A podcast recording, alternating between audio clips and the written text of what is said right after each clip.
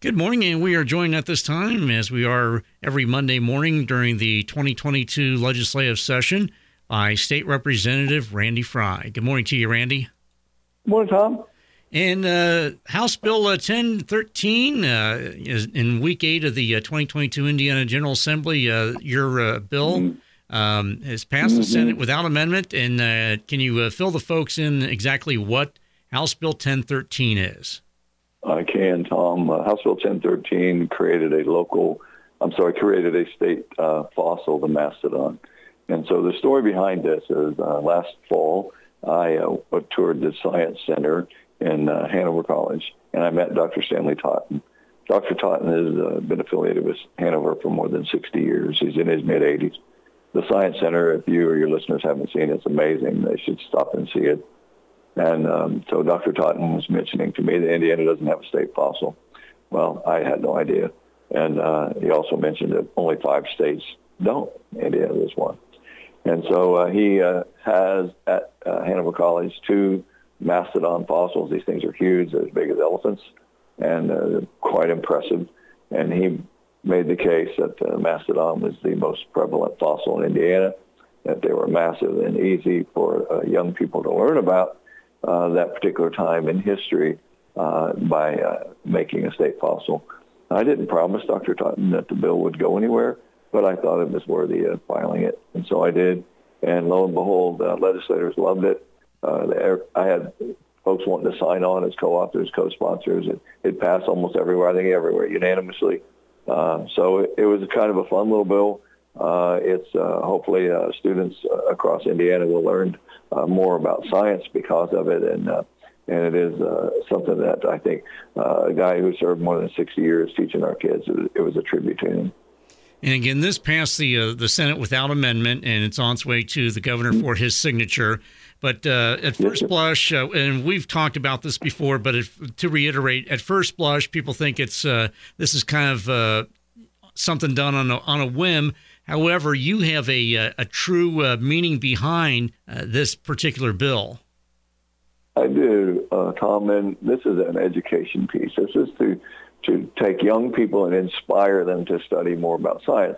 In his testimony, Dr. Totten talked about how a kindergartner can see something like the mastodon, large as an elephant, and realize that they walked on the same playground that that young person's walking on this afternoon and so that they could relate to that. It's much different than maybe some other dinosaur that they ever were here. There were more than 100, 150 mastodons that have been found in Indiana, probably twice that. Uh, some weren't reported. And uh, Dr. Totten mentioned that any time someone digs a lake, a pond, or digs in the ground, they could easily find a mastodon fossil. The last one was found at around Seymour just a couple of years ago. So again, these things are massive, they're huge, but this is an education bill, mostly to inspire young people to uh, study science. All right, and then it goes uh, on to uh, Governor Eric Holcomb for his signature. Um, have you had any? Uh, feedback as far as uh, whether he's going to uh, sign it into law? Well, I, I, haven't. I haven't talked to the governor about that particular bill, but Tom, you probably are aware doc, that Governor Holcomb and former Vice President Pence are both Hanover grads. Uh, they're alumni, so uh, they both know Dr. Totten. I would think it would be uh, pretty rare if uh, that bill wasn't signed, but uh, you never want to assume anything, but I'm pretty confident that it'll become law. All right. And of course, we'll keep an eye on that one. And uh, another one, uh, Senate Bill uh, 78. Uh, can you give us a little bit of background and explain uh, exactly what's going on uh, with this bill? You bet, Tom. So Senate Bill 78 deals with police and fire pension. Uh, not, and when I say police, uh, most sheriff's departments have their own pension or a different pension than what we're talking about here. This is a state of Indiana public safety per for pension. And uh, currently, um, if you are a professional firefighter, I think Batesville has some firefighters now that are career. Mm-hmm. Um, but a career firefighter, career police officer, you have career police officers for sure. If they're part of the public safety pension, which is a state pension, not local. And they wanted to change the job and move to a different area of the state, for instance. After age 36, under current law, you can't do that. Even if you did do that under current law, you couldn't take your pension seniority with you. So what happens is, um, with this bill, is it's going to allow an individual who might, uh, say, for instance, you're a member of the Indianapolis Fire Department and your spouse gets a job in Fort Wayne, and you would like to uh, move to Fort Wayne and be a member of the Fort Wayne Fire Department. With this bill, you could move to another department after age 36, and uh, you would start over seniority-wise with the department, but not with the pension the pension, state pension anyway. It doesn't cost the pension any money, and it doesn't cost the fire department or police department any money. Um, are you familiar with uh, what's called PMOC, the Pension Oversight Management Oversight Committee? Um, I've heard of it in the past. Yeah. Yes, sir. They meet in the summers. It's just one of the summer study committees, and this went through their interim summer study committee, and they recommended that we make this change. So it's not going to hurt the pension as far as the health of the pension, and it's uh, just makes it better for individuals to relocate if they if they choose. And again, this is public safety, so it's police or fire. Yeah, and I think a lot of people were probably not aware that uh, once you got uh, hit the age of 36, you could not transfer to another department professionally. So it seems like this uh, kind of uh, gives people some options. It does, Tom, and uh, you might consider uh, a, a, young firefighter who maybe has 15 years on and maybe has a rank of captain with something like Indianapolis Fire Department. You might want to come and be the chief of Batesville Fire Department. Well, with with this particular bill, they could do that and bring the pension with them. Where before you're locked into the department where you work after you reach age 36.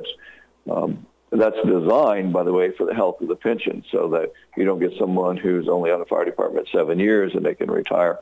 Uh, so this is designed for the health of the pension, but it doesn't hurt the pension because the individual has already been on a different department. All right, so this will be uh, after uh, July 1st if it's signed into law. Now, uh, this being a Senate bill, uh, can you explain your role behind this? I can, Tom. Uh, Senate bills are in the House right now. This is the second half of session. House bills are in the Senate. And so uh, that particular bill is authored by Senator Mike Crider and sponsored by myself. The author is where the bill originates. If it's a a House bill, the author is the representative. If it's a Senate bill, the author is the senator. But bills have to pass both the House and the Senate. And so uh, if you have an author in the Senate, there must be a sponsor in the House. It's the individual who manages the legislation as it comes uh, into the other chamber. And I am, in, in this case, uh, the sponsor of Senate Bill 78. All right. And with that, we're going to go ahead and take a quick time out. And uh, we'll take a look at another uh, Senate bill that uh, was under consideration as we continue our weekly visit with State Representative Randy Frye right after this. Don't adjust your radio. The sound that you hear is your stomach. You're having trouble focusing. You can't recall your last meal. You're trapped in the hunger zone. The solution Batesville to go. Let To Go deliver a hot, fresh meal to your home or office whenever hunger strikes. To Go delivers the best food from local restaurants. Visit us online at togodelivers.com or call us at 812 727 8800. Batesville To Go. Big city convenience, small town taste. And welcome back as we continue our conversation with State Representative Randy Frye, his weekly legislative update. And another uh, Senate bill that uh, you had a hand in as a uh, sponsor, Senate Bill 247. And uh, you explain the ins and outs of that one, please. I can, Tom. Senate Bill 247 is a report on 911 and regional trauma systems. Um, and, and, what where this bill came from, Tom, is we had um, a gentleman testify in committee, and his son, early 30s, had a heart attack. And they were right inside the county line. So the 911 dispatch call went to the dispatch center in the county where he was located, but the units responding for his emergency came from a great distance. But had that been a merged 911 where the CAD system could share the location of all emergency units, for instance, in the other county, there were emergency units available within one to two minutes that could have been there so much quicker. By the time the emergency units arrived at this scene, this young man was gone. He had passed away. So um, this father, very emotional in his testimony, it was in my committee, the Veterans Affairs Public Safety Committee, talking about how if we can rectify this, maybe this won't happen to other people. You're, you're very well aware that uh, Franklin County is very close uh, there in in, uh, in part of Batesville, and so it, it, this is not an uncommon circumstance where a dispatch could uh, go to for instance, Franklin County Dispatch instead of Ripley County or Batesville, and uh, the uh, appropriate units not respond. So what, what this bill is, is going to do is study it. Uh, it's authored by Dr. Brad Barrett, a, a, retired surgeon from Richmond. Uh, Dr. Barrett's extremely knowledgeable in this area, and uh, he wants to improve the emergency medical responses um, by increasing the interoperability of 911 systems. Um, in this modern age, Tom, there's no reason that we can't have CAD systems that uh, can talk to one another and pull up the closest unit. I can tell you as a member of the Indianapolis Fire Department, when you were returning from a run, you're in service returning to station, you could catch a run, which would be possibly out of your district because you were the closest unit. That CAD system was grabbing the closest units and dispatching them. So you might not get back to your own district for a good while because the CAD system constantly put you on the next run that you were closest to. Makes the most sense. It, uh, it's best for the citizens, and hopefully it'll save lives. Yeah, so again, basically having the interface, if you will, these uh, these systems. But uh, you know, I, I guess for an, uh, an, example locally here, um, say somebody is um, in uh, northwestern Dearborn County, really close to the uh, Ripley County line, and uh, they have an mm-hmm. emergency. They have to dispatch somebody from you know somewhat far away, as opposed to maybe getting somebody from Sunman or you know someplace like that's that. Exactly the point. Okay, yes, that's exactly the point. Now, some some systems are doing some of this, but what we want to do is we want to have it uniform across the state, and so it works every place. Um, we want to make sure that if someone uh, needs an emergency unit, that uh, the closest emergency unit responds. Yeah, and, and again, that would be uh, you know uh, county uh, county borders, I guess.